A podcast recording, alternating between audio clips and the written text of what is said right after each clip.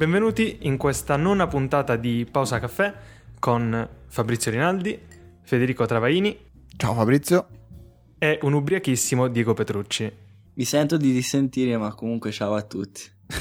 ok, allora a fine puntata magari esprimerai insomma il tuo punto di vista, però insomma c'è stato un breve delirio prima di cominciare, ma ce l'abbiamo fatta. E voi ascoltatori siete stati così gentili da farci de- delle domande ed è finalmente arrivato il momento della puntata in cui vi rispondiamo.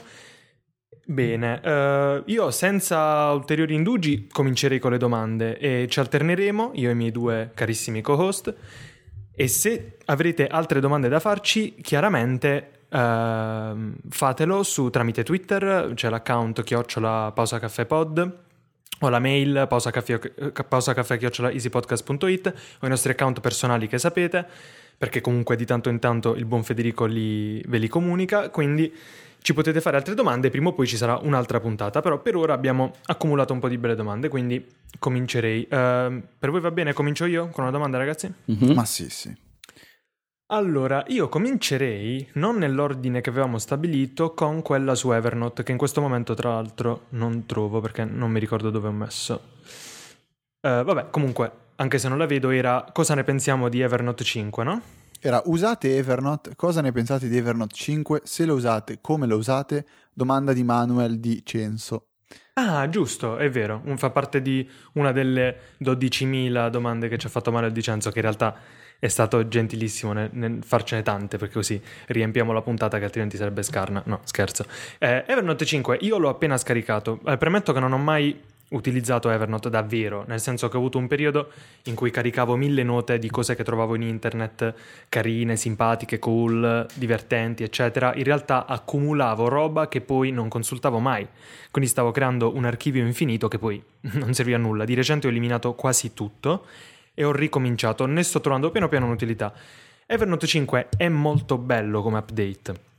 Io mi ricordavo Evernote come un'app che non avevo mai digerito tanto come interfaccia, la trovavo macchinosa, poco intuitiva e come abbiamo già detto in precedenza, comunque un'applicazione che non era riuscita a, a inserirsi nelle mie abitudini quotidiane e, e, non che sia così difficile fare questa cosa perché comunque sono sempre molto aperto io a usare software diversi, nuovi e tutto il resto.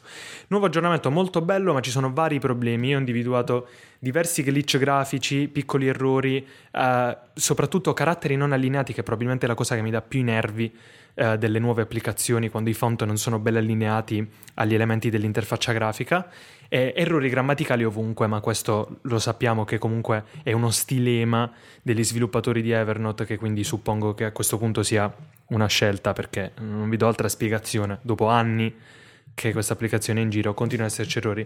A parte queste cose l'interfaccia è molto bella.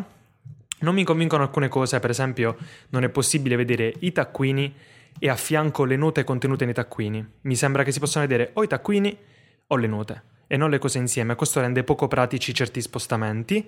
A parte questa cosa mi sembra tutto più pratico, fluido, rifinito, quindi per me comunque è promossa, ma c'è da lavorarci, è una beta, cioè io la vedo come beta ancora, anche se è uscita. Ecco, ora passo la parola a voi, cosa, cosa ne pensate? Dimmi un po', è stato un cambiamento... Io non so se... Di... Ah, è stato un cambiamento di layout no, no, soltanto? Cioè hanno riordinato le cose, non è che hanno fatto un cambiamento di design più profondo. Sì.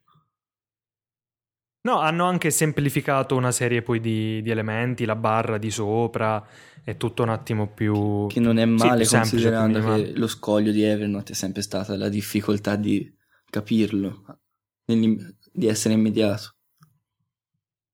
Sì. Sì, è vero. Sì, sì, non... Poi secondo me un'interfaccia grafica più bella ti fa più venire voglia di usare un'applicazione. Io Evernote non ero mai riuscito a capire come usarlo... Eh, correttamente, adesso sto un attimo capendo dove può essermi utile in effetti certe applicazioni, certi, certi momenti della giornata per, per, per, svolgere certe funzioni è assolutamente eccezionale. Come a me piace sempre citare quello che dicevi Tici perché è un ragazzo che stimo eh, parecchio, lui dice bisogna mettersi in testa che Evernote non è solo file di testo, mentre penso che noi tre siamo tutti abituati a gestire quasi solo file di puro testo No, ma infatti sto usando Evernote per tutt'altro, proprio per differenziare. Quindi non sto inserendo assolutamente file testuali in Evernote. Fabrizio, una domanda. Eh, capita anche, anche a Diego in realtà, capita anche a voi che quando viene fatto un restyling così profondo di un'applicazione, dopo tre minuti che la state usando vi siete completamente dimenticati di come fosse prima? Sì, abbastanza. Perché io stavo provando a pensare adesso cosa è migliorato tanto in Evernote 5 e non riesco a ricordarmi quasi come era Evernote eh, che usavo fino a ieri. Eh... È una cosa comune. Vabbè, in generale è un po'... È una cosa comune, sì. penso che sia anche un, un lato, una cosa che dà del positivo perché se non ti ricordi qualche funzione vecchia, ok, vuol dire che hanno centrato appieno il loro scopo, che hanno fatto le cose nel modo giusto. Sì, io infatti a, quanto stai dicendo, Diego, aggiungo una riflessione di Marco Arment che sarà antipaticissimo tutto il resto e in effetti lo è, però a volte dice delle cose eh, molto intelligenti. A questo proposito ha detto che qualcuno rispetto a The Magazine ehm, ha avuto, eh, l'ha voluto criticare dicendo che è un'app scontata, nel senso che dopo poco tempo che la si utilizza è tutto ovvio e dà un, in generale un'impressione di ovvietà, però lui ha anche detto se ci pensate non c'era stato niente di simile prima, cioè in qualche modo comunque ho corso diversi rischi, non era assolutamente una cosa facile da fare, eppure ora l'impressione è che sia una cosa come già se ci fosse sempre stata, no? È così perché non poteva essere altrimenti. Invece, detto Marco Arment, sì che poteva essere altrimenti, poteva essere fatta in mille modi diversi. Quindi sì, al discorso che dice Diego si ricollega in questo modo. Ora Evernote, in effetti, gli sto dando un'occhiata, mi dà già questa impressione di è così che dovrebbe essere, non potrebbe essere altrimenti. Quindi in effetti penso che abbiano centrato un attimo il... cioè almeno le intenzioni sono quelle giuste. Ora vedremo un po' nell'uso quotidiano se in effetti... Uh, Va bene. Io prendo Comunque, una breve... Più o meno l'abbiamo coperto. Mm-hmm. Aprendo una breve parentesi, non so se avete notato che la stessa azienda che fa Evernote fa anche altre piccole applicazioni dedicate, dedicate a compiti specifici. Tipo, mi pare si chiami Evernote Hello o una dedicata al cibo. Mi fa un po' strano, sinceramente. Questa... Che è un po' orrenda, però. Sì, sono, lo spiego brevemente, sono due applicazioni, quella dedicata al cibo che non l'ho provata, però sembra se- un tipo fai le foto al cibo, condividilo, fai cose del genere. Invece Hello è dedicata al salvare informazioni sulle persone che incontri. E mi fa strano vedere che prima cercano di mettere tutto dentro un'applicazione unica, cioè Evernote, e poi però intanto hanno progetti più piccoli e dedicati ad, ad usi specifici. Ma magari vogliono fare, mettere in piedi una specie di Google Labs, no, non proprio la stessa cosa, chiaro, ma comunque un sistema che gli permetta di innovare senza snaturare l'applicazione principale. Se inserissero sempre tutto in Evernote, rischierebbero di fare un macello e di allontanare gli utenti, specialmente i nuovi che vedono una complessità poi un attimo disarmante. Quindi magari è solo per non rischiare troppo in un campo su cui invece hanno la strada spianata, che è quello comunque del software principale. Quindi suppongo che sia per quello poi eh, magari l'idea è anche quella di creare un ecosistema eh, che ha poi come conseguenza quello di produrre almeno marginalmente l'effetto lock-in no? e tenere poi all'interno di questa loro barriera i loro utenti comunque, perché se comincio a usare Sketch, vedo che le mie note su Sketch finiscono in Evernote, tendenzialmente continuo a usare entrambi. Um, quindi, ok, potrebbe essere un attimo questa la, l'idea. Uh, volete an- andare avanti voi con le domande? Avanti la prossima?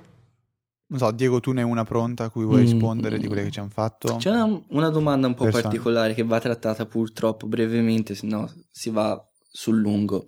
Ed è quali sono i vostri 5 o 10 se vi va, non credo che ci vada, software che usate di più? E mm. io okay. partirei... Sempre, chiam- sempre Manuel... Sì, è Se- sempre Manuel Sempre Dicenzo. Manuel Dicenzo, volevo giusto specificarlo. Ok, vai. E faccio partire voi così guardiamo.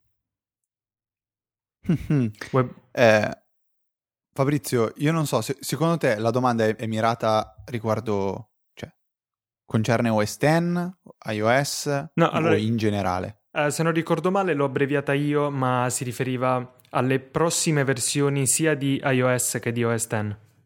Ah, perché poi apro una piccola parentesi, mi era stato segnalato che creava un disagio molto forte negli ascoltatori il modo in cui pronunciavo OS X oppure iOS, quindi uh, apprezzate gli sforzi che sto facendo Ma per pronunciarli correttamente. Grazie. dava okay. problemi. Anche? Nei tuoi host dava, dava problemi la sua pronuncia. Ma vabbè, ma voi sorvolate perché comunque sapete delle mie origini, quindi capite, no? Ok, comunque, uh, in, generale, in generale, iOS o S10? Um, ehm, fate voi magari, in generale comunque sì. No, ma allora, quindi la, do- la, domanda è quali sono i 5 software più usati, mm-hmm. giusto? Mm, sì. Allora, in realtà, ehm, anche se è difficile definirlo software, secondo me in questo caso come software più usato, su S10 penso che sia diventato praticamente Alfred per me, eh, che è a tutti gli effetti un launcher, cioè un qualcosa che ti permette di eseguire poi azioni, lanciare applicazioni, ehm, riprodurre musica su iTunes, eseguire script su terminale e qualsiasi altra cosa. Praticamente una volta che si decide di partire sempre da Alfred, diventa tutto secondo me molto più rapido. E mm, mi piace graficamente bisogna autoeducarsi ad usare un software del genere, perché se lo si installa e si prova a utilizzarlo una volta ogni tanto, secondo me non, non, eh, non dà questo plus che potrebbe e, dare realmente. E, e, Federico, posso dare un consiglio agli ascoltatori? Per usare di più Alfred, eh, io lo installai, no? E come dici tu, all'inizio lo usavo una o due volte e poi mm, mi sfuggivano. Ho risolto il problema semplicemente cambiando lo shortcut, spostando lo shortcut di mm, Spotlight. Io ho visto che comprai il mio Mac nel 2011, lo shortcut eh, predefinito era Command barra spaziatrice, lo cambiai e lo misi su Alt Option barra spaziatrice e spostai Alfred a Command barra spaziatrice. In questo modo io volevo usare um, Alfred e la mia memoria muscolare richiamava Spotlight, ma in realtà si apriva Alfred proprio perché avevo fatto questo cambiamento. E così ho cominciato a usare tutti i giorni Alfred eh, senza assolutamente nessun problema, grazie a questo piccolo trucchetto che quindi vi consiglio di applicare. Per cambiare lo shortcut di Spotlight, aprite preferenze di sistema e ora voglio, voglio, ve lo voglio dire precisamente. Andate in tastiera, eh, abbreviazioni da tastiera e lì uh, c'è Spotlight e potete cambiare lo shortcut. E altra cosa, Federico, se, um, tu sai come si controlla quante volte lo usi ogni giorno, Alfred, no? Sì. allora, allora, toglimi la curiosità. Allora, basta andare a aprire Alfred e scri- iniziare a scrivere preferences. Preferences. E compare una voce che si chiama Alfred Preferences. Una volta lanciata, si ha sulla parte destra Usage e si ha il numero delle volte che si è usato Alfred durante il giorno. Io arrivo a picchi di 102 volte eh, utilizzi ah, lo, al lo giorno. Lo usi molto, molto, più di me allora. E in media quanto fai? Allora, un secondo perché l'avevo appena già richiuso. Allora, eh, in, in, media ho 10 volte e mezzo alla giornata. 10 ah, volte allora io, alla giornata. Io, io ti supero come media perché io ho 12, quindi ti supero come media. Comunque, facciamo, rendiamoci conto che io lo uso dal 31 maggio e l'ho usato quasi 2000 volte. In realtà è veramente poco perché mi sto educando a utilizzarlo eh, non da molto. E secondo me, prima, voglio, allora, prima di dire il secondo me e il secondo voi, una cosa importante tanti inizieranno a dire o penseranno subito, ma scusate, c'è Spotlight, Spotlight fa già tutto, bla bla bla, eccetera, eccetera. Secondo me non è assolutamente vero, nel senso Spotlight alla fine serve per eh, lanciare un'applicazione o cercare un file o aprire un pannello delle preferenze, stop. Con Alfred puoi fare veramente tutto e eh, sfruttando il Power Pack, perché eh, specifichiamo, Alfred si trova nella, in una versione diciamo semplificata, gratuito nel Mac App Store. Che quello Se che si vuole, si possono spendere circa 18 euro, sono 15 sterline, e si acquista il Power Pack dal sito degli sviluppatori e che è praticamente un pacchetto da poi, ins- da poi, installare che andrà a sostituire l'Alfred, quello del Mac App Store. E qui si avranno tantissime funzionalità in più. Una che mi sento di citare, che uso molto, è l'iTunes Mini Player, che permette di controllare iTunes in un modo secondo me velocissimo e rapidissimo, molto interessante. Eh, o ad esempio la possibilità di eseguire script direttamente da, da Alfred. E la, la, grossa distinzione che bisogna fare, secondo me, è che Spotlight serve per cercare qualcosa, Alfred serve per fare qualcosa. Questo è il parametro che mi permette di scegliere se usare Spotlight o se usare Alfred. Sì, e... no, no, sono, sono d'accordo. Per, però per non dilungarci troppo, se, se hai sì. già in mente qualche altra applicazione... No, vai. aspettate. No, hai ragione, infatti... Prima vorrei siamo... aggiungere un paio di vai. cose anch'io. Prima di tutto mi volevo fare bullo e dire che lo uso 74 volte al giorno. con picchi di 250 ah. e qui vi saluto. E comunque una cosa Ciao. che mi piace di Alfred e messo in contrasto magari con applicazioni un po' più complicate come OmniFocus è che sì Alfred è potente e ha mille usi, però non te li sbatte in faccia, non, ti, non te li fa sentire tutti, quindi se te vuoi usare solo una o due funzioni lo puoi fare benissimo e credo che sia uno dei grandi, grandi, grandi punti a favore di questa applicazione e che me l'hanno fatta amare perché la amo follemente. Hai ragione. Con- condivido.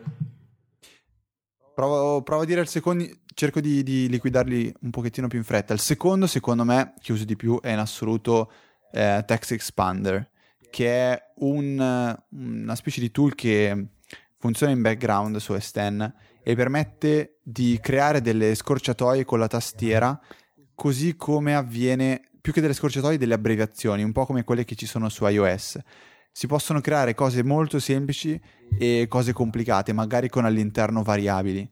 Io faccio un esempio di utilizzo, ho una scorciatoia che mi crea in automatico l'URL in cui ehm, l'URL che punta a una determinata puntata di un, di, una, di un podcast, quindi per esempio questa puntata di Pausa Caffè, io digito una mia abbreviazione e automaticamente questa si espande scrivendo l'URL che punta la puntata e un pop-up mi chiede il numero della puntata, quindi io digito solo il numero della puntata, invio e l'URL viene completato e funziona perfettamente. Eh, e questo secondo me è un software a cui non riuscirei a rinunciare. Poi ci sono ad esempio Keyboard Maestro, che è un altro che mi è divertentissimo da usare, permette di creare nuove funzionalità eh, che possono essere richiamati tramite diverse variabili che possono essere, eh, non so, quando è una certa ora del giorno o quando, si, eh, quando avviene un determinato fatto oppure quando si premono dei tasti sulla tastiera. E Keyboard Maestro è una sorta di applicazione per chi vuole eh, creare dei, dei flussi automatizzati senza però essere un programmatore, perché usare Keyboard Maestro è veramente semplicissimo e secondo me è un'altra applicazione fantastica. Ed è anche Io più diciamo semplice, che mi fermo a queste tre è per anche adesso. più semplice rispetto a usare script o cose del genere, come detto, che a volte possono essere scogli piuttosto grossi per gli utenti normali cosiddetti. Comunque sì, se devo consigliare, dire le applicazioni che usi di più, mi sento di dire queste tre. Poi non vorrei andare avanti perché stiamo già rubando forse tantissimo tempo a... ci sono tantissime domande, quindi no, no, Fabrizio, mi, se, se volete... Ti, ti, stavo per interrompere la, la connessione, infatti. No, scherzo. Però um, io pure... Sarebbe una puntata solo su queste cose, si potrebbe eh, fare appunto, appunto, io ora ve le dico e basta senza descriverle. Um, però premetto che Uh, anch'io uso Alfred e quindi sarebbe una di quelle che utilizzo di più se andiamo a, a fare una, uh, come dire, un calcolo quantitativo Uh, e anche in effetti Text Expander ne faccio un uso davvero molto molto esteso. Direi Tweetbot, però non facciamoli scontati, quindi facciamo sì, vi dico Writer, IA Writer o IA Writer, chiamatelo come volete. IA.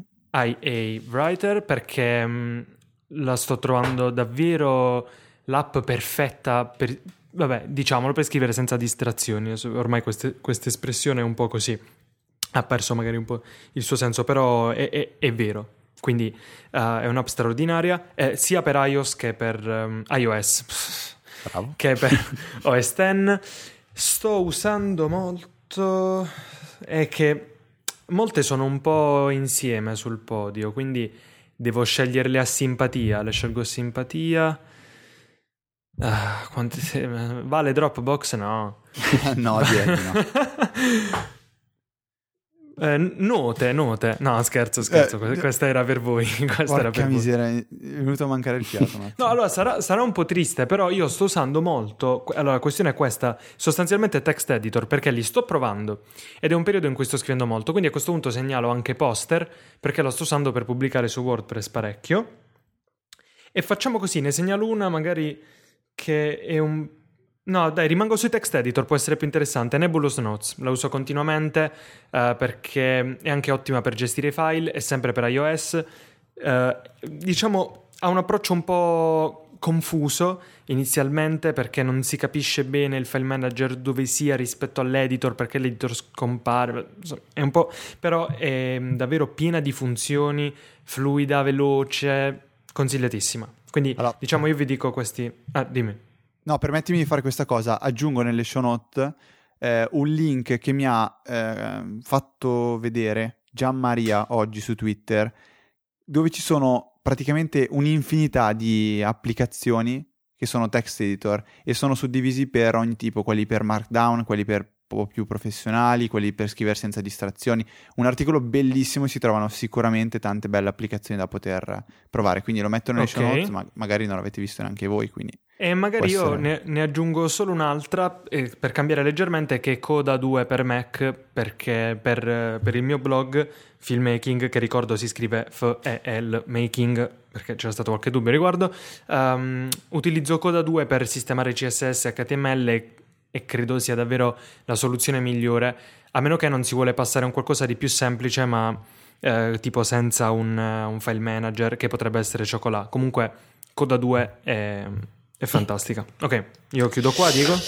Allora, io parto dalle basi. La prima applicazione assieme a Alfred che installo sul nuovo Mac o, su, o quando faccio una pulizia completa del sistema operativo è Divi, che è un window manager, cioè va a modificare le finestre che non è facilissimo su S10, tramite scocciatori da tastiera, cioè te avvii l'applicazione, dopo premi 1, 2, 3, 4, 5, quello che hai deciso te e ti mette le finestre in posizioni che vuoi. Poi quelle che avete citato più o meno le uso tutte, mi sentirei di consigliarle. Un'altra è Caffeine, che è basica, che è una piccola applicazione che sta nella barra del menu e va a bloccare lo schermo, cioè lo tiene sempre continuamente illuminato, evita che vada nello screensaver o si spenga ed è utile soprattutto per i portatili. Posso eh, dare un consiglio sul, sul, come usare Caffeine? Che adesso vediamo se anche tu, Diego, fai così. Il mio consiglio è quello di non far sì che si avvia al, al login in un modo automatico, ma di impostare che quando Caffeine viene, viene lanciata attiva automaticamente eh, l'impedimento dello spegnimento dello schermo. Così nel momento in cui vi rendete conto che voi avete bisogno di caffeine, con Alfred la lanciate e automaticamente è attiva. Non dovete stare andare a cliccare sulla menu bar e attivare caffeine. È una buona idea. Sì, e io vi devo chiedere una cosa. Io vi devo chiedere una cosa. Ehm, allora, Caffeine lo, la usai tempo fa quando avevo questa esigenza malsana di lasciare che lo, lo schermo rimanesse acceso per lungo tempo poi non ne trovai più l'utilità, la eliminai, vabbè. Io lessi su Twitter successivamente qualcuno che diceva Ah, Caffeine mi ha salvato la vita perché quando vedo un film o una serie tv lo schermo non si spegne da solo. Ma quando mai lo schermo si spegne da solo durante queste attività? Que- quello non ho capito. Quando non lo tieni a schermo ah, intero, intero forse. No, io, a me non si è mai spento se mh, un video era in play, o schermo intero o non schermo intero mai spento lo schermo automaticamente se il sistema rilevava che c'era un'attività di qualunque tipo in corso, quindi a parte che non sia musica, vabbè, chiaramente, quindi no, non ho capito tanto, però vabbè. Comunque è un'app molto simpatica, piccolina, però ammetto che è utile. Ok, um, su questa domanda secondo me possiamo un attimo... A meno che non hai un'altra che vuoi segnalare sì, al volo, dico. un'ultima, è Fantastical, che è un'applicazione calendario che anche lei giace sulla barra del menu la sua funzione principale, oltre a far vedere il calendario, ma per queste ce ne molte altre, è che riconosce il testo. Cioè te scrivi domani vado, domani regis- registrazione di pausa caffè alle 8 e a luogo e lui riconosce, capisce e ti va a mettere i vari parametri, le varie vari- variabili nei posti giusti. Non è Siri perché non riconosce la voce, però scrivendolo è qualcosa di molto simile. Beh, si può dettare. Ah, volendo, si può, si può richiamarlo con la shortcut e si può dettare. Mm-mm. Comunque, eh, a questo, Diego, di, aggiungo una, una parentesi, cioè perché questa funzione ce l'ha anche calendario. Eh, secondo me è importante usare Fantastical, o meglio, io uso Fantastical per due motivi. Il primo è una shortcut veloce che mi permette di richiamarlo, e il secondo mi fa vedere una preview di quello che sta interpretando, a differenza di Calendar. Stop. E qui chiudo la parentesi. Okay. No, anche la parte della preview che hai detto Beh. bene nell'anteprima che ti fa vedere è molto importante perché il fatto che va a modificare immediatamente appena fai qualcosa, appena scrivi qualcosa, le variabili, te riconosci subito se hai sbagliato a scrivere qualcosa o no. E quindi c'è un feedback immediato e lo trovo molto utile. Forza Fabrizio, guidaci verso sì. le ultime domande come solo tu sai fare. Ultime in realtà, poi siamo sì, ancora infatti, ne- cioè, nemmeno a metà strada. Allora... Dai, que- quelle, quelle, belle rapide veloci a cui possiamo rispondere, tipo perché Fabrizio è Foggiano? Ci viene sempre chiesto da Manuel Dicenzo. Perché tu cosa sono... rispondi? Perché sono nato a Foggia, vai, passiamo alla prossima. Ok, l'altra domanda è, in un combattimento a mani nude, chi di voi tre vincerebbe? Io, vai. No, no, Diego. No, io questo... dico Diego. Diego, come mai Diego? Va cintura nera di qualcosa? No. Perché, no, perché lo vedo che usa più, 76 volte al giorno. Uomo, uomo fitness. eh. ah, quindi è allenatissimo a livello ha un, muscolare. Ha una mossa tipo indice e pollice che ti massacra. Con le mani potentissime. okay. chiamare Alfred, è fortissimo. Comunque era allora Gianfranco io... Lanzio che fa questa domanda. Grande Gianfranco, ok. Va bene. Uh, no, c'è cosa... una domanda sui blog italiani. Sì? Uno a testa, vogliamo sì. dirlo? Ok, partite voi perché non è facilissimo. Io dico quello di Fabrizio, Fabrizio quello dice quello di Diego, Diego dice il mio. Allora, io filmmaking.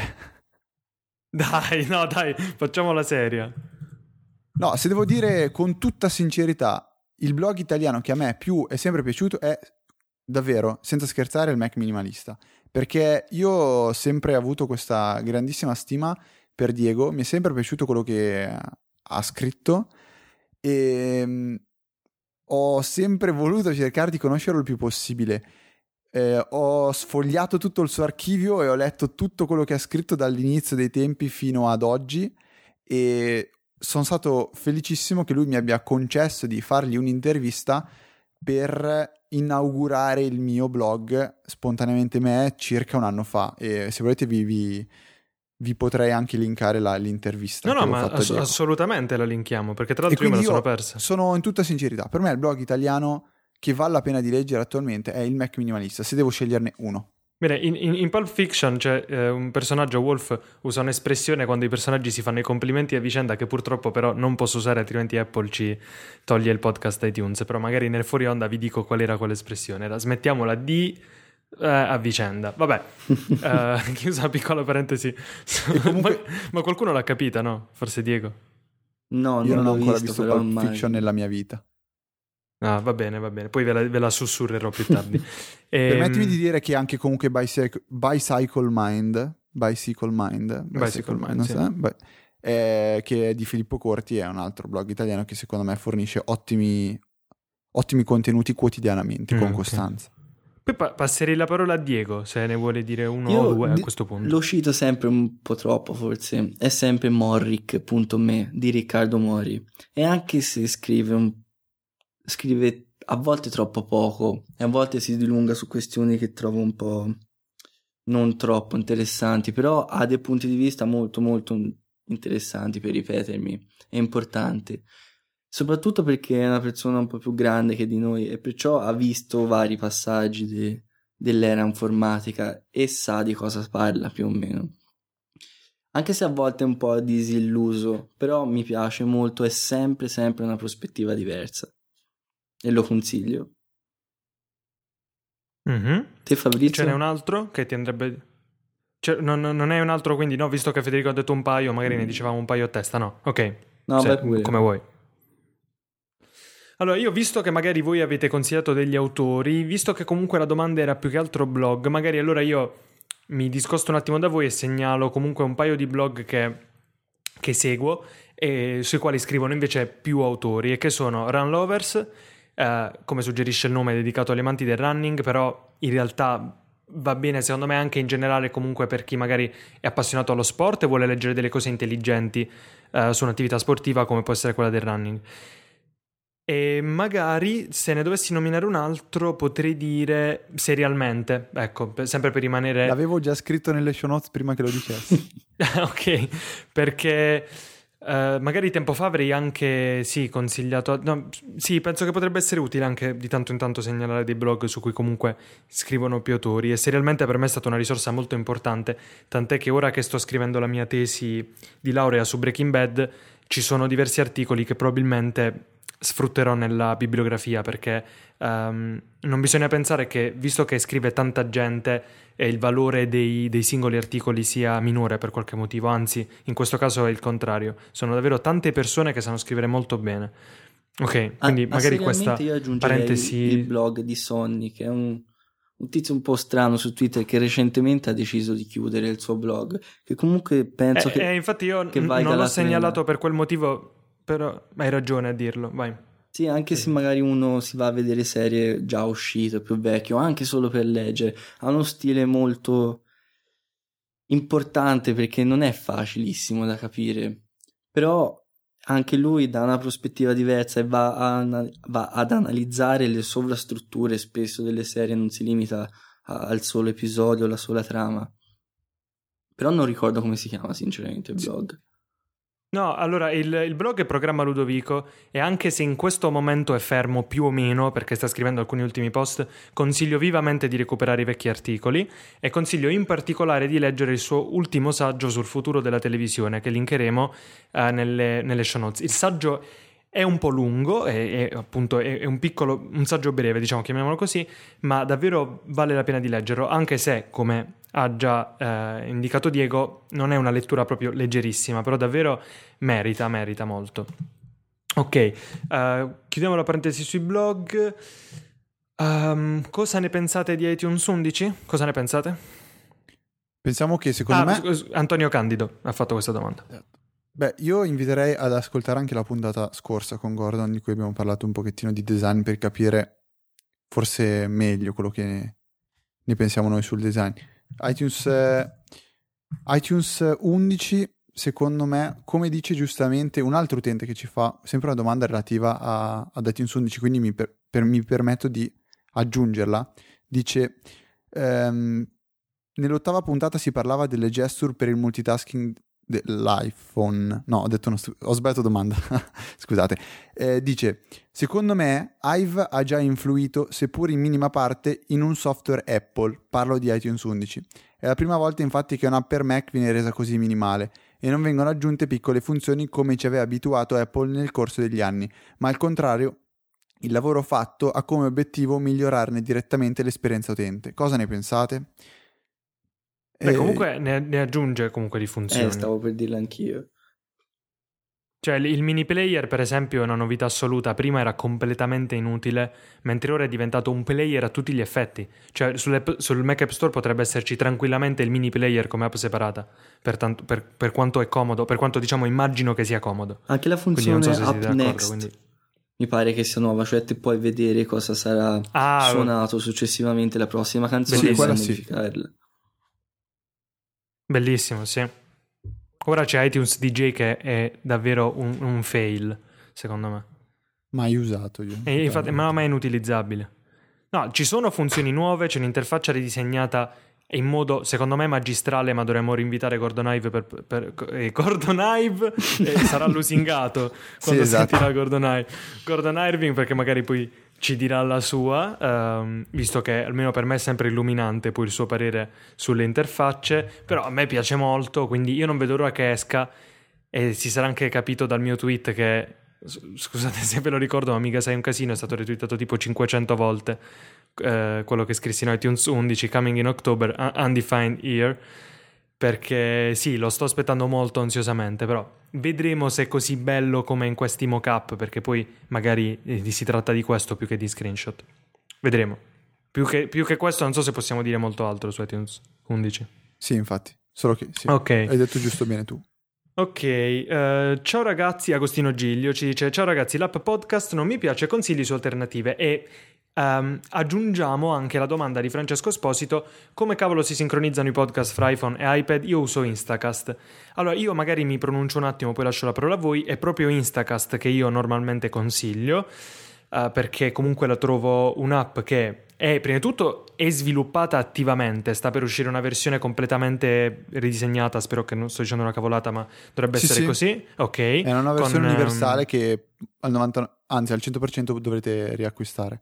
Ok, che però permetterà comunque di creare delle playlist di riproduzione, quindi avrà tutta una serie di funzioni nuove. Insomma, ehm, non stanno con le mani in mano. No, beh, le sviluppatori. le fa già comunque. Ah, ah, ok, ok, scusa, pensavo fosse una novità, non le ho mai usate, allora dovrò, dovrò scoprirle perché non le ho mai... Uti- ah, playlist, ma... Vabbè. No, la cosa importante, se, se, posso dirla, è il fatto che introdurranno un servizio di sincronizzazione a quanto pare, da quel che mi dice Luca, che segue attivamente lo sviluppo di Instacast, è una cosa proprietaria. Quindi una sincronizzazione che potremmo dire un po' alla Things, quindi che funzioni bene. Eh, eh, esatto, me l'hanno esatto, detto che si stavano okay. Noi sappiamo noi che usiamo Things. Sì, ma hanno cambiato alla fine da quel che mi dice Luca. Indietro. Dovrebbero aver cambiato rotta e fanno qualcosa di, di loro. Ok, quindi diciamo che tendenzialmente consigliamo Instacast oppure Federico c'è un'alternativa che tu utilizzavi che magari potresti anche segnalare? Io la uso ancora, si chiama Pocketcast, esiste in versione light che permette tipo di avere solo massimo 5 sottoscrizioni e non ha le notifiche push. Eh, la versione a pagamento toglie questi limiti. L'applicazione secondo me è bellissima graficamente, mi piace proprio usarla. Ha una, un vantaggio rispetto a tutti gli altri lettori di, di podcast, cioè che quando effettua il refresh per controllare se ci sono nuove puntate, non è l'iPhone stesso a fare la richiesta vari, ad analizzare tutti i vari feed, ma invia una richiesta ai feed, al, al server di Pocketcast.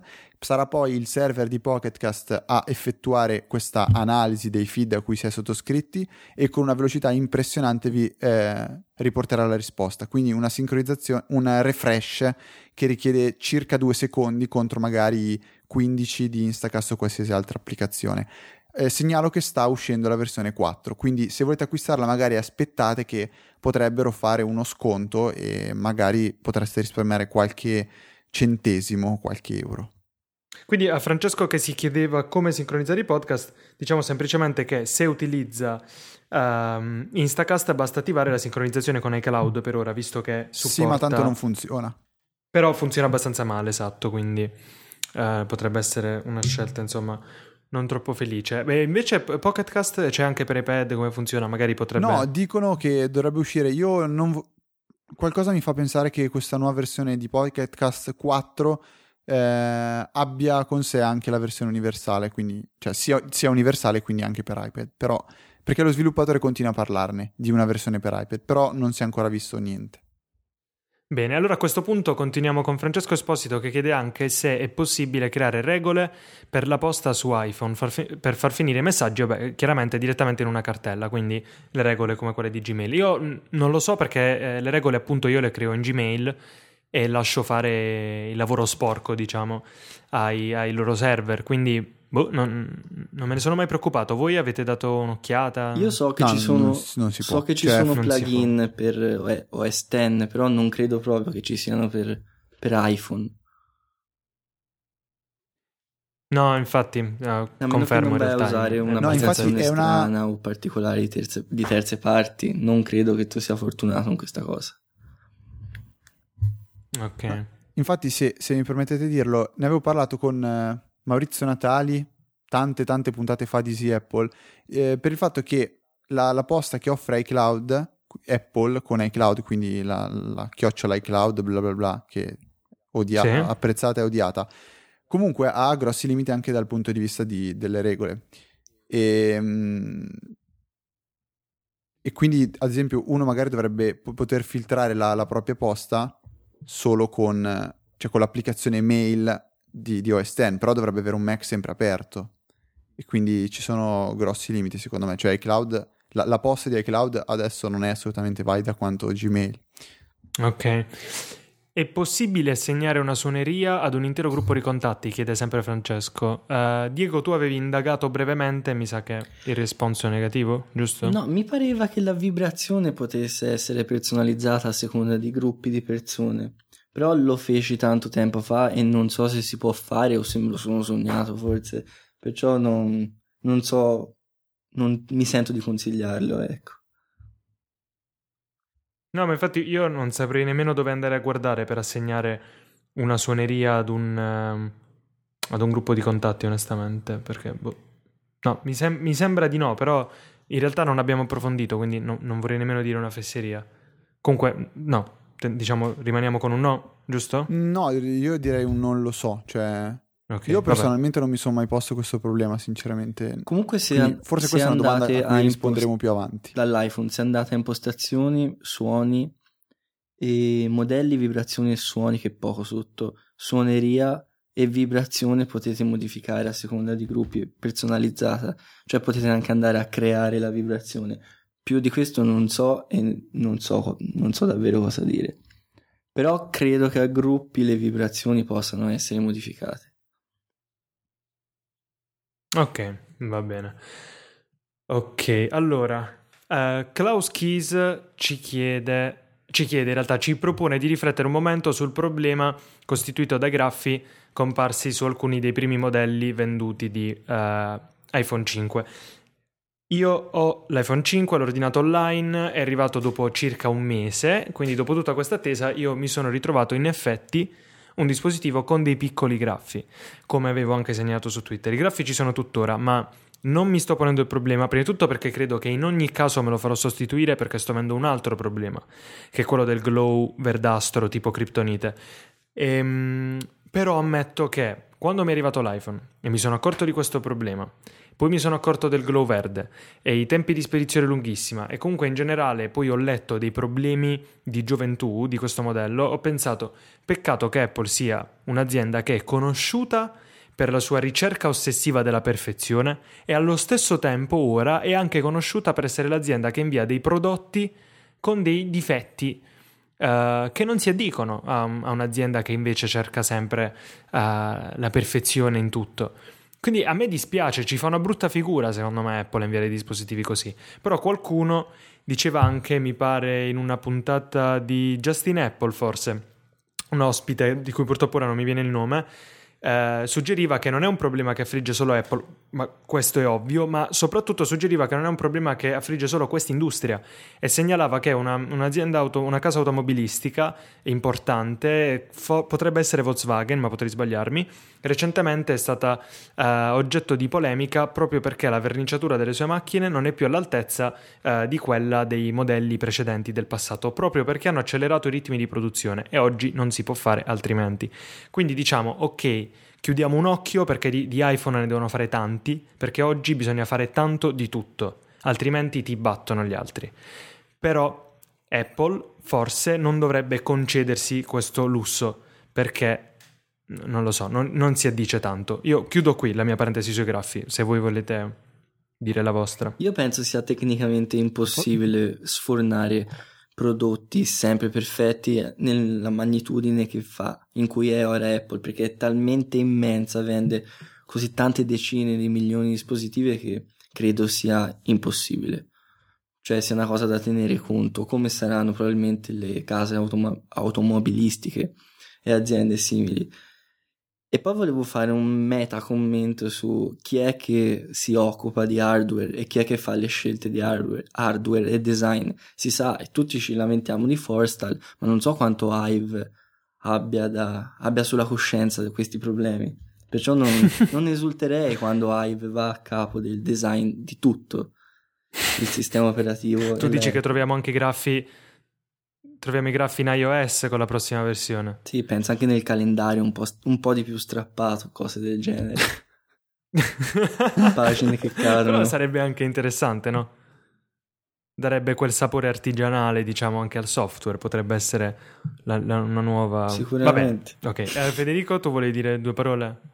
Ma volevo dire soltanto che parlandone un pochettino con Luca, eh, mi verrebbe da dire che Apple ultimamente si sta un pochettino spingendo sempre al limite di quella che è la tecnologia ingegneristica o anche informatica, cioè con l'iPad Retina secondo me è uscito, a, si è esposta un pochino troppo presto, forse avrebbe dovuto aspettare e lasciarlo un pochettino per poter rilasciare ehm, quello che adesso è l'iPad di quarta generazione come il primo dispositivo Retina. Con questo iPhone 5 il bordo in metallo non è che si graffia così facilmente perché Apple ha voluto risparmiare sulla verniciatura parlo no, del contrario. modello nero in particolare. In realtà l'alluminio è sì anodizzato, solo che questo non è farina del mio sacco, eh. Eh, andando più in profondità con la vernice, quindi anodizzandolo an- ancora più in profondità il colore ardesia con l'alluminio, avrebbe impoverito le caratteristiche meccaniche di questo metallo, andando a compromettere la stabilità stessa del dispositivo. Quindi questo è un limite tecnologico attuale. Apple sì, sì, no, ma al infatti, limite, è un compromesso. È un compromesso. E infatti quindi... il problema è proprio questo: per fare una verniciatura che avesse una certa, certe caratteristiche, l'hanno fatta sottilissima e basta davvero un'unghia premuta con forza su questa verniciatura per mostrare l'alluminio sottostante. Sì, Però non avrebbero potuto far di più. Se, se, se mantenendo questo spessore di, del bordo in alluminio, non avrebbero potuto andare più a, fond- a, profond- a profondità con la, con la, vernice. No, io non sono, dis- non sono un designer industriale, quindi magari non mi spingerei a dire non avrebbero potuto fare altrimenti perché è vero, magari questa verniciatura non poteva essere fatta altrimenti, però magari ci sono altri modi di verniciare un dispositivo, ma comunque non mi spingerei ne- oltre perché comunque non, non, ci compete. Però è chiaramente che no, un no, problema... Ma, cioè, non, lo, non, lo, sto dicendo io, l'ha detto eh, quel sito famosissimo che fa le analisi tecniche ha fatto l'analisi tecnica dell'iPhone 5 saranno boh, 15.000 parole dove fa prove benchmark e tutto sì, tipo An- Anantech, no? Anantech, esatto. Sì, sì, sì, esatto, ma l'ho letto. Sì, sì, so di cosa stai parlando. Quindi sì, sì. loro penso che siano sicuramente competenti. Io riporto quello che loro hanno detto. Sì, sì, no, volevo solo dire comunque loro hanno detto che questa verniciatura è fatta in un modo appunto che non poteva essere fatto diversamente. Io dico magari è proprio quell'ossessione di ah, farlo okay. esattamente in questo modo. Però vabbè, in realtà poi come ho detto io ritengo che il problema sia semplicemente un ritmo di produzione che è difficile seguire per chiunque, anche per Apple, quindi vabbè. Sì, la perdoniamo, però è davvero abbastanza fastidioso che ci siano questi problemi. Poi la criptonite lasciamo stare, vabbè. Ok, uh, praticamente possiamo andare avanti. Ah, Dubbi eh, per... sulla cadenza delle es... puntate fuori onda. Vai. Ok, vai, vai pure. Eh, l'idea è che si esce il sabato alle 2 con la puntata e il sabato mattina a un orario indefinito, probabilmente alle 7 di mattina, giusto per farvi sve- così che quando voi vi svegliate possiate trovare direttamente la puntata pronta da scaricare. E questa è la nostra idea attuale. Giusto Fabrizio? Esatto, quindi diciamo che se mai dovesse cambiare uh, ve lo segnaleremo su Twitter eventualmente, quindi comunque ve ne accorgerete, ma sì, è come ha detto Federico, per ora è questa e questa l'idea rimarrà comunque questa. Um, ok, allora possiamo andare avanti. Ah, c'era Claudio Stoduto che era indeciso, ci aveva scritto una mail in cui esprimeva questo dubbio. Non sa se prendere il nuovo iPad mini non appena sarà disponibile la versione 3G e ha un iPad 3 16 GB WiFi. Um, spesso si ritrova senza connessione, vabbè, chiaramente perché ha un dispositivo WiFi. Uh, io dei iPad, diciamo, non me ne intendo, nel senso che non me ne sono mai interessato davvero, n- non ho mai approfondito davvero l'uso dell'iPad, non ne ho mai posseduto uno, quindi magari lascio rispondere a voi se è il caso di fare questo passaggio. Tu Diego stai per riceverlo l'iPad mini, vero? No, no, io no. Sì, seriamente lo sto per ricevere quello con la connessione 3G o LTE, cosa è che non si sa bene. Comunque io mm-hmm. Più che altro andrei a chiedermi come lo usa perché ho notato che l'iPad che hanno i miei genitori un iPad di prima generazione lo usano soltanto in casa e perciò il, la rete cellulare è completamente inutile. Invece se vai magari in posti, se sei un pendolare o, o altro, tendi a utilizzare una mobilità e l'iPad mini si presta a questi usi più mobili, penso che i 130 euro che costa aggiungerci la versione 3G ne valgano davvero la pena perché poi è una cosa che se non ce l'hai ti manca. E lo spazio puoi sempre cancellare qualcosa, il 3G no, non puoi metterlo in un secondo momento, quindi lo consiglierei. A questo no, aggiungo semplicemente che se in possesso di un iPhone c'è sempre la possibilità di avere un contratto telefonico che, con, che, permette di creare un hotspot wifi. In quel caso quindi si può usare l'iPhone chiaramente scaricandone parecchio la batteria come una specie di MiFi eh, se si chiama così non ricordo bene eh, comunque come un router da portarsi in tasca in sostanza e in quel caso l'iPad wifi basta e avanza. Ok chiusa parentesi. Guarda io parlo per, per vita vissuta cioè non fate l'errore di prendere un iPad senza il, il, modulo dati cellulare.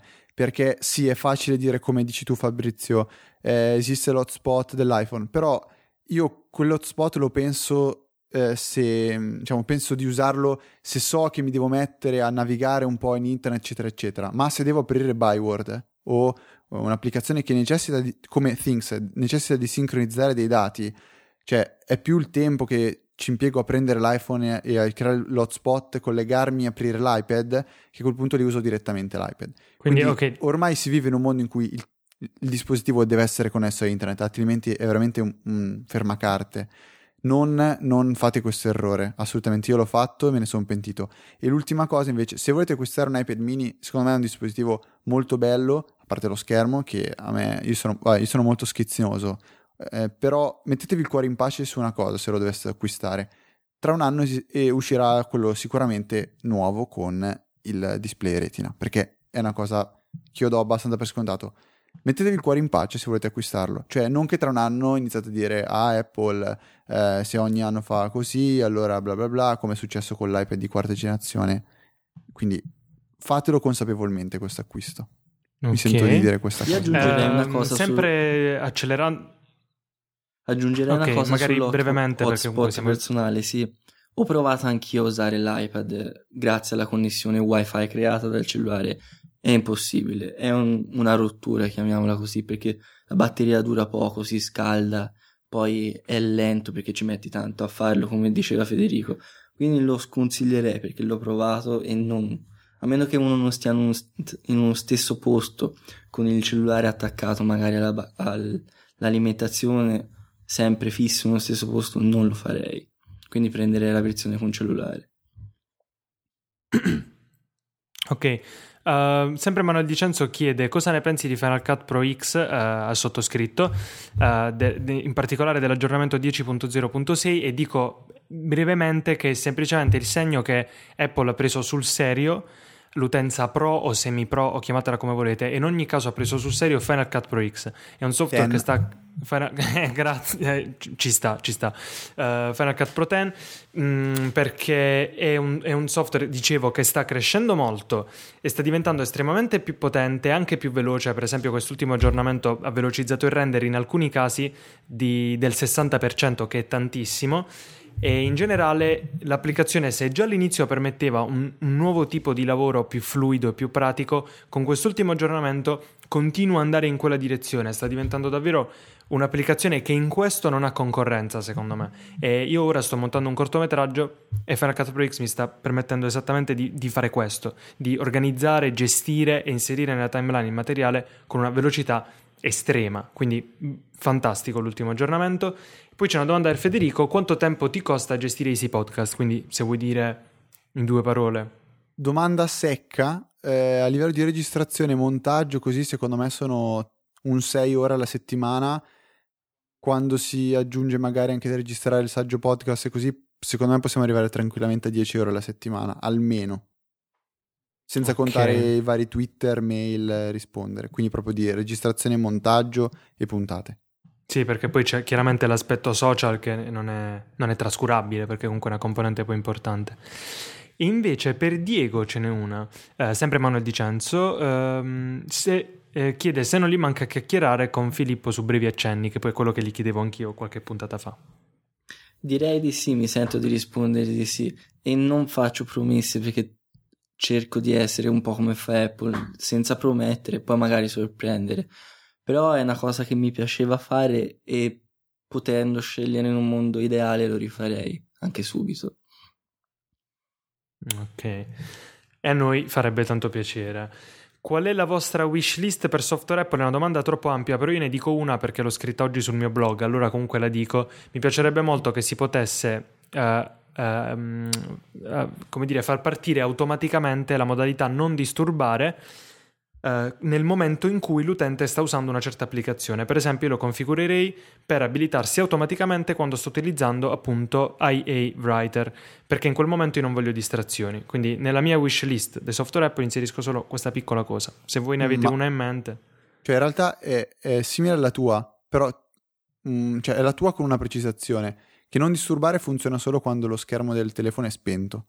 Mentre io vorrei un eh, non disturbare più aggressivo che non mi faccia vedere le notifiche anche se sto usando il telefono, perché a me capita spesso di studiare con l'iPad e non ho modo di bloccare le notifiche se non quello di, ad esempio, mettere il, il, l'iPad in modalità aereo. Sì, diciamo che dovremmo poter scegliere, ecco, la eh, modalità non esatto. disturbare dovrebbe presentare l'opzione. E Diego invece hai una cosa in mente al volo? Io da, sol- da solito ho pensatori fra le nuvole e parlo di una cosa un po' più astratta. C'è un ultimo post che ha scritto Contra sul futuro di Siri e sarà nelle show notes, è molto molto molto interessante e parla di tutte le potenzialità che avrebbe questo strumento, questo assistente personale. Io spero vivamente che mettano il piede sull'acceleratore su questa funzione perché è una cosa che e l'ho già scritta anche nel mio blog che è fondamentale secondo me sarà la base il pilastro insieme ai cloud per la nuova generazione di computing di dispositivi che andranno andremo a usare ah vabbè sì sì è chiaro eh, sì sì ci sta allora la, la linkeremo così la ascolto molto volentieri pure io Uh, ah, Manuel Di Cenzo giustamente ci chiede: no, mm, non avete mai pensato che Apple abbia bisogno di un layout responsivo, il sito di, di, Apple? E credo che rispondiamo tutte e tre sì, perché è proprio Apple che spinge sulle nuove tecnologie web, ha lottato contro Flash, i plugin. Uh, per un web appunto che ne potesse fare a meno, allora sì, è un po', anzi è un po' strano che non sia responsivo. Forse l'idea è proprio quella che chi uh, utilizza un display più piccolo non sta utilizzando un Mac bensì un iDevice e sugli iDevice um, c'è l'app Apple Store, quindi magari l'idea è quella, però sì. Su iPhone. Cioè su, su iPad su iPhone. È, proprio, è una situazione stranissima. E... Quindi è un po' un peccato che non sia responsivo. Um, poi, vediamo un po'. Non lo so, voi ne avete una in particolare a cui volete rispondere? Mm, beh, dobbiamo precisare che nessuno di noi è Federico Viticci. Questa è una cosa okay. importante da dire. sì. Perché Visto che spesso su Twitter così ci avete scambiato, cioè avete detto, ah, bravo Viticci che ha detto quella roba lì. Guarda, mi spiace, ma io di cognome faccio Travaini. E Fabrizio, Diego, no, siamo, non abitiamo neanche vicino a lui, quindi ci spiace, ma se vi abbiamo deluso. Ok. E ho eh, una domanda sempre da... Eh, aspettate che non vorrei fare... Dovrebbe essere Giorgio Vitali il nome non vorrei fare gaffe, e infatti no, eh, ho detto giusto. Dice, nell'ottava puntata si parlava di, delle gesture per il multitasking dell'iPhone. Per me potrebbe funzionare uno swipe verso l'alto partendo dagli ultimi pixel fatto con il pollice completamente appoggiato. Questa pressione viene già riconosciuta da iOS sull'iPad mini per evitare pressioni involontarie sul lato. Cosa ne pensate? Vi pare fattibile?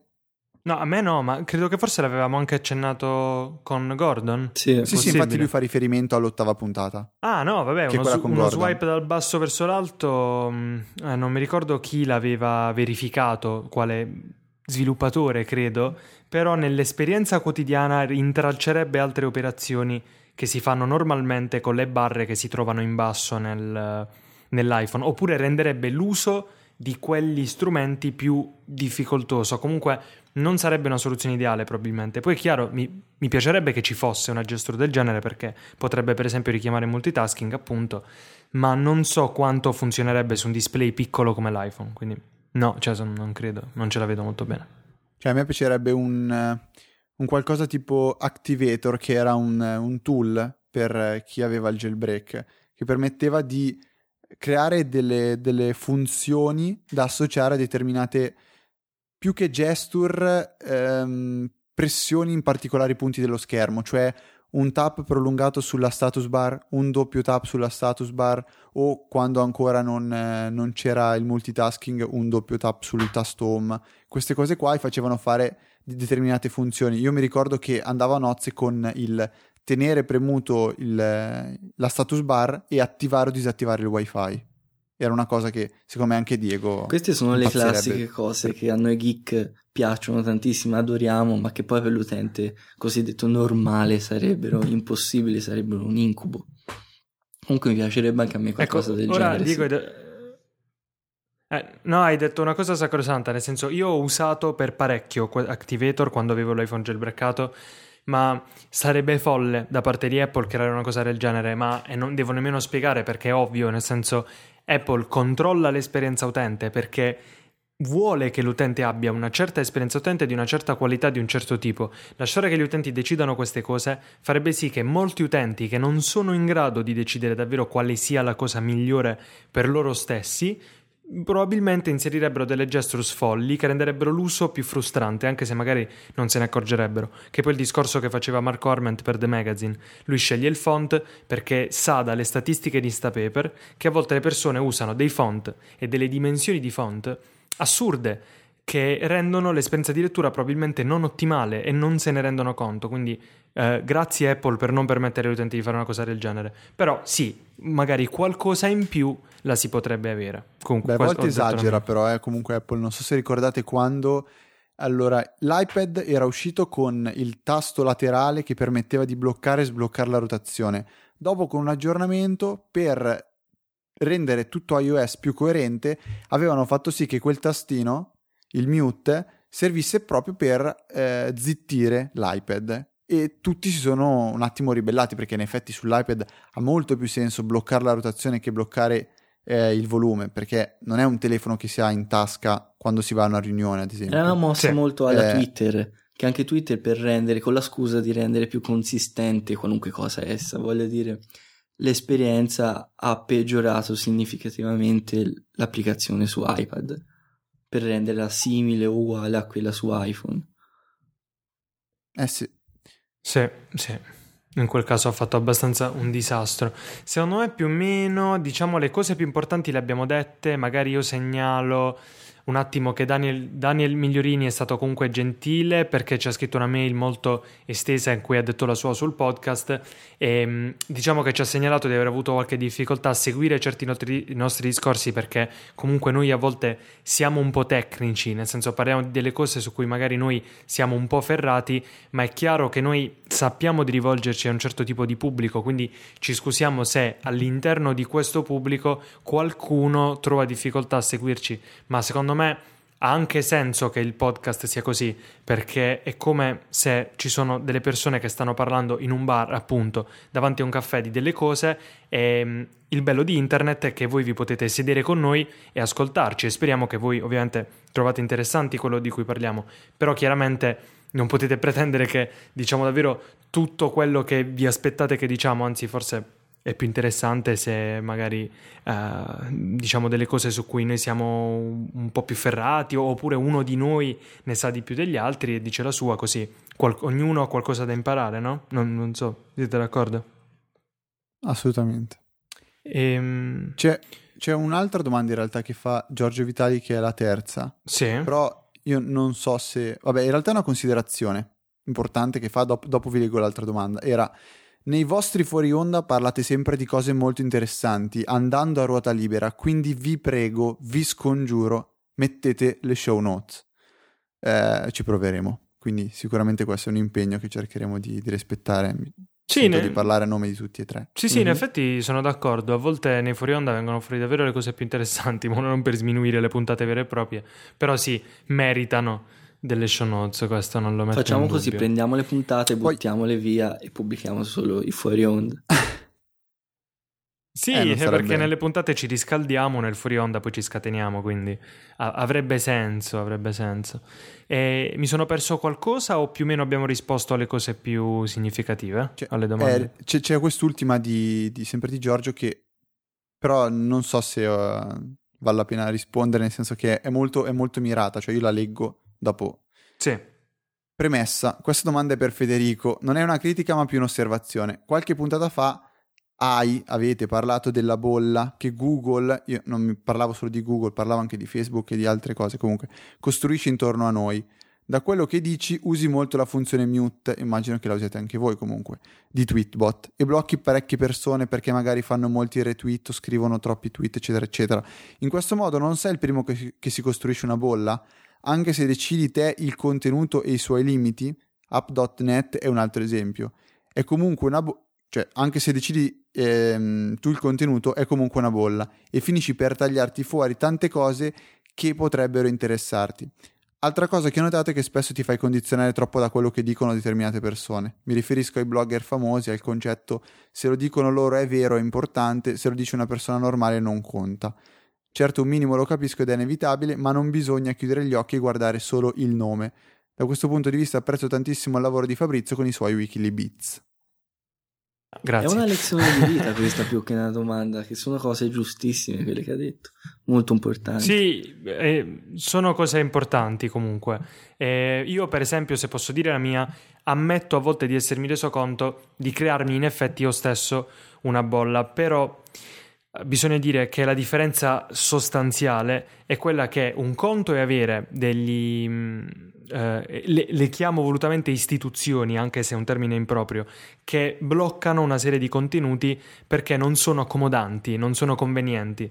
Eh, un conto invece, quando siamo noi a fare una selezione e selezionare i contenuti di cui fruiamo tutti i giorni è fondamentale, perché se noi divoriamo tutto diventiamo solo uh, dei coach potato oppure uh, dei uh, protagonisti della snack culture, chi- chiamatela come volete, comunque delle persone che fruiscono passivamente della, della cultura. Quindi in un certo senso capisco Federico, io stesso ho diversi mute filter perché per esempio io non tollero che certe persone, alcune lo fanno con moderazione, quindi non, non ho fatto il mute dei, dei, retweet, con altre ho dovuto fare il mute dei retweet perché questa cosa di retweetare le fesserie, diciamo, che scrive la gente su Twitter, fa sì che quella gente che noi diciamo che non vogliamo su Twitter, no? non vogliamo i bimbi minchia su Twitter, per dire, no?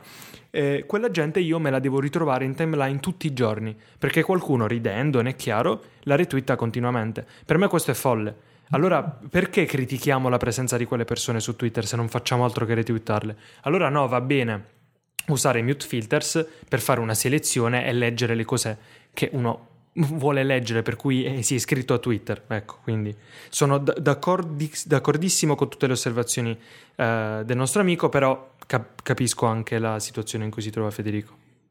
No, io eh, faccio una precisazione, poi non vorrei, perché mi sembra una questione molto personale, quindi non, non mi sembra forse anche il luogo esatto in cui rispondere perché non è... Eh, vabbè, è, è, molto personale. Solo una cosa voglio precisare, visto che ho parlato di questo eh, bubble filter e quindi bisogna precisare questo.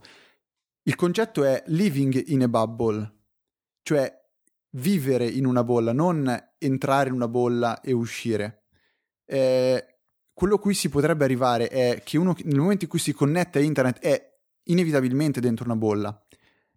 Il fatto che io decida di in certi momenti mettermi a leggere solo le cose che mi interessano su Twitter non lo vedo come un male. Vedo come un male se, ad esempio, Twitter dovesse decidere che se voi due parlate di fitness e a me di fitness non mi interessa, io non vedo quello che scrivete. Questa mi sembra la bolla negativa. E poi un'ultima cosa, cioè, per, per essere molto sintetico, eh, è importante poter trovare qualcosa che ti faccia guardare oltre la bolla. Cioè, a volte forse conviene fare la ricerca con DuckDuckGo e non con Google, perché a volte è importante non limitarsi a quello che gli altri decidano sia importante per noi. Cioè, se devi fare una ricerca davvero su eh, qual è il computer migliore al momento, il portatile migliore, non la fare su Google, perché Google sa già che io sono uno che usa computer Apple, mi risponderà che è Retina da 15. Se io voglio scoprire qual è il portatile migliore, devo essere una risposta che sia uguale per me e, e sia uguale per la persona che usa Linux eh, e non Linux e la persona che usa eh, Windows. Cioè, secondo me questo è importante, è avere la possibilità di uscire da questo filtro. Com- comunque, eh, purtroppo ti ho sentito solo da Linux in poi, volevo segnalartelo perché ho, mi, ho, trascinato via le cuffie dal microfono, quindi anzi è già tanto che non ho staccato anche il microfono, quindi scusate se avete sentito qualche rumore insolito dalla mia parte. No, non lo so, eh, questo è quello che mi sento da dire. Per quanto riguarda la, la, la storia del fidarsi tanto di, delle persone, cioè ehm, non la vedo una cosa del tutto negativa e io se vedo che Diego scrive qualcosa, io dal momento in cui mi, mi, mi fido di Diego, trovo che quella persona meriti, quella cosa che, di cui Diego sta parlando, meriti attenzione da parte mia. E sì, se magari lo dice un'altra persona, io mm, potrei fregarmi. È una cosa normale che. Non ci vedo nulla di male di fidarsi. È una cosa normale che insista nella natura umana. Più hai contatti con una persona, più ti trovi d'accordo, e più, diciamolo così, le vostre bolle si, sono simili e più vai a fidarti perché c'è un, un, come potrei dire, è, è naturale, non è che sia strano e quindi vai a credere anche se a volte non vai a fare una ricerca assurda o su tutte le cose analitica, te lo prendi per buono, è esattamente quello che hai detto te. Cioè penso che tutti lo facciamo più o meno, magari eh. vediamo gli errori degli altri nel farlo in argomenti non nostri, però lo facciamo tutti. Io, io sono d'accordo sul fatto che lo facciamo tutti, è chiaro, però ammetto che in effetti nel momento in cui seguiamo delle persone, spesso arriviamo a un punto in cui le aduliamo, c'è poco da fare. Tipo nel mio caso potrebbe essere una cosa che faccio con Sean Blanc.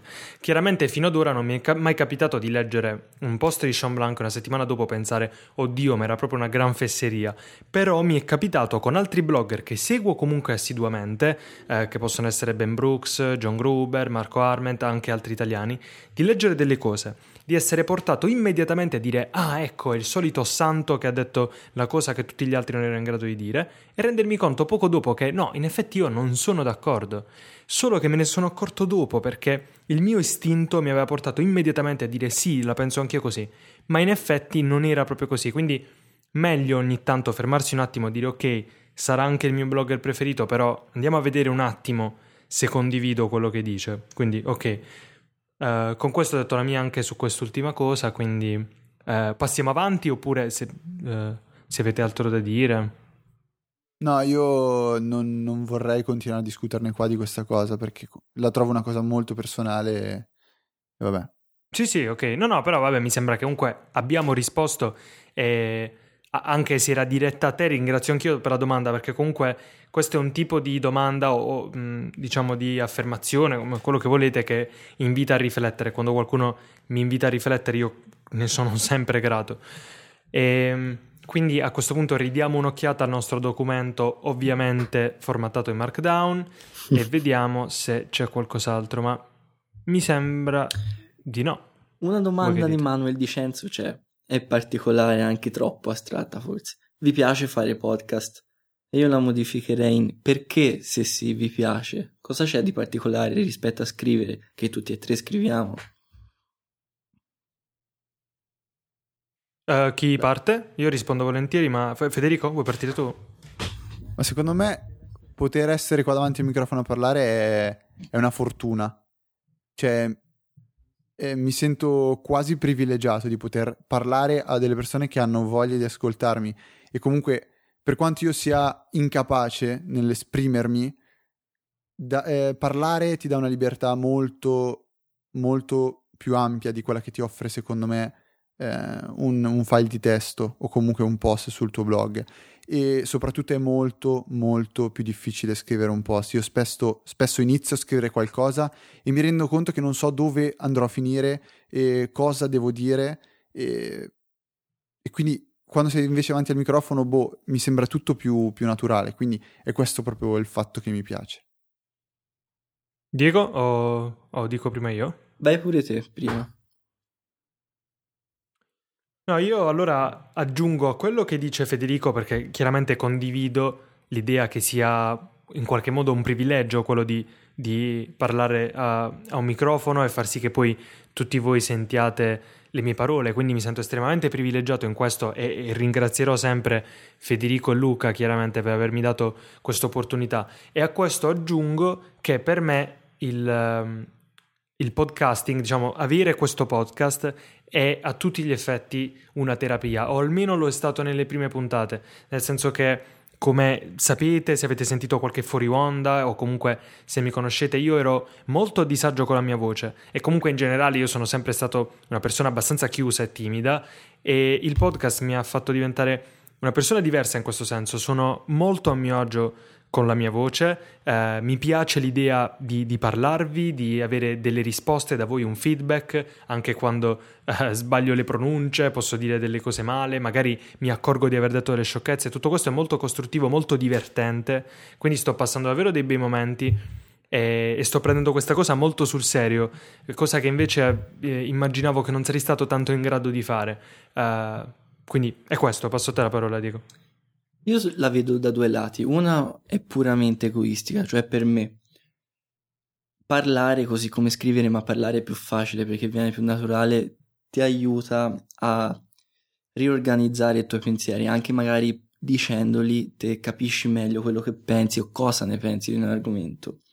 Poi un'altra cosa che hai fatto notare bene te fare qualcosa di nuovo come il podcast che è diverso dallo scrivere che facciamo continuamente su internet va, esci dalla tua comfort zone, la zona dove sei abituata a stare. Quindi diventi una persona migliore solo per il fatto di farlo, indipendentemente che tu lo faccia bene o no, che possa piacere.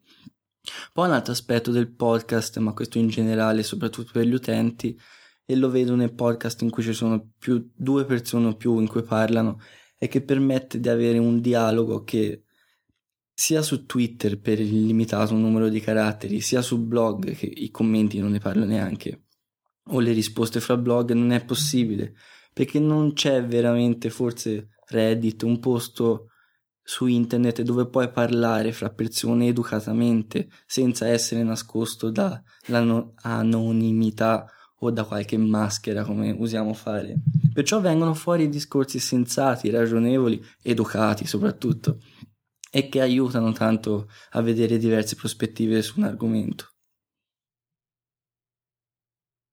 Eh, condivido ogni singola parola che hai pronunciato, chiaramente, specialmente la questione della comfort zone che per me è stata fondamentale, l'avevate già capito, però l'hai detto, hai scelto tu le parole migliori per esprimere quel concetto. Che dite? Siamo soddisfatti? Io sì, mi sfogo poi nel fuori onda Okay. Poi abbiamo sforato clamorosamente. Okay, allora... Siamo andati un po' lungo, però secondo me... Beh, ma ne valsa la pena. Cioè, erano tante domande accumulate, secondo me abbiamo fatto... Cioè, era, era, necessario andare così lunghi. Sì, sì, no, magari su qualcuna potevamo dilungarci meno, ma comunque siamo stati esaustivi, quindi spero che apprezzerete questo sforzo. E, e niente, con questo vi salutiamo, vi inviamo a scriverci. All'inizio della puntata vi avevo detto quali sono i contatti.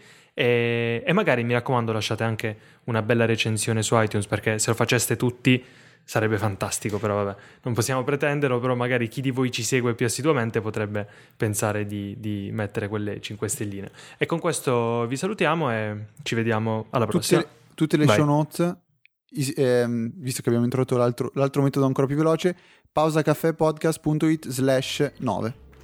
Perfetto, perfetto. Alla prossima.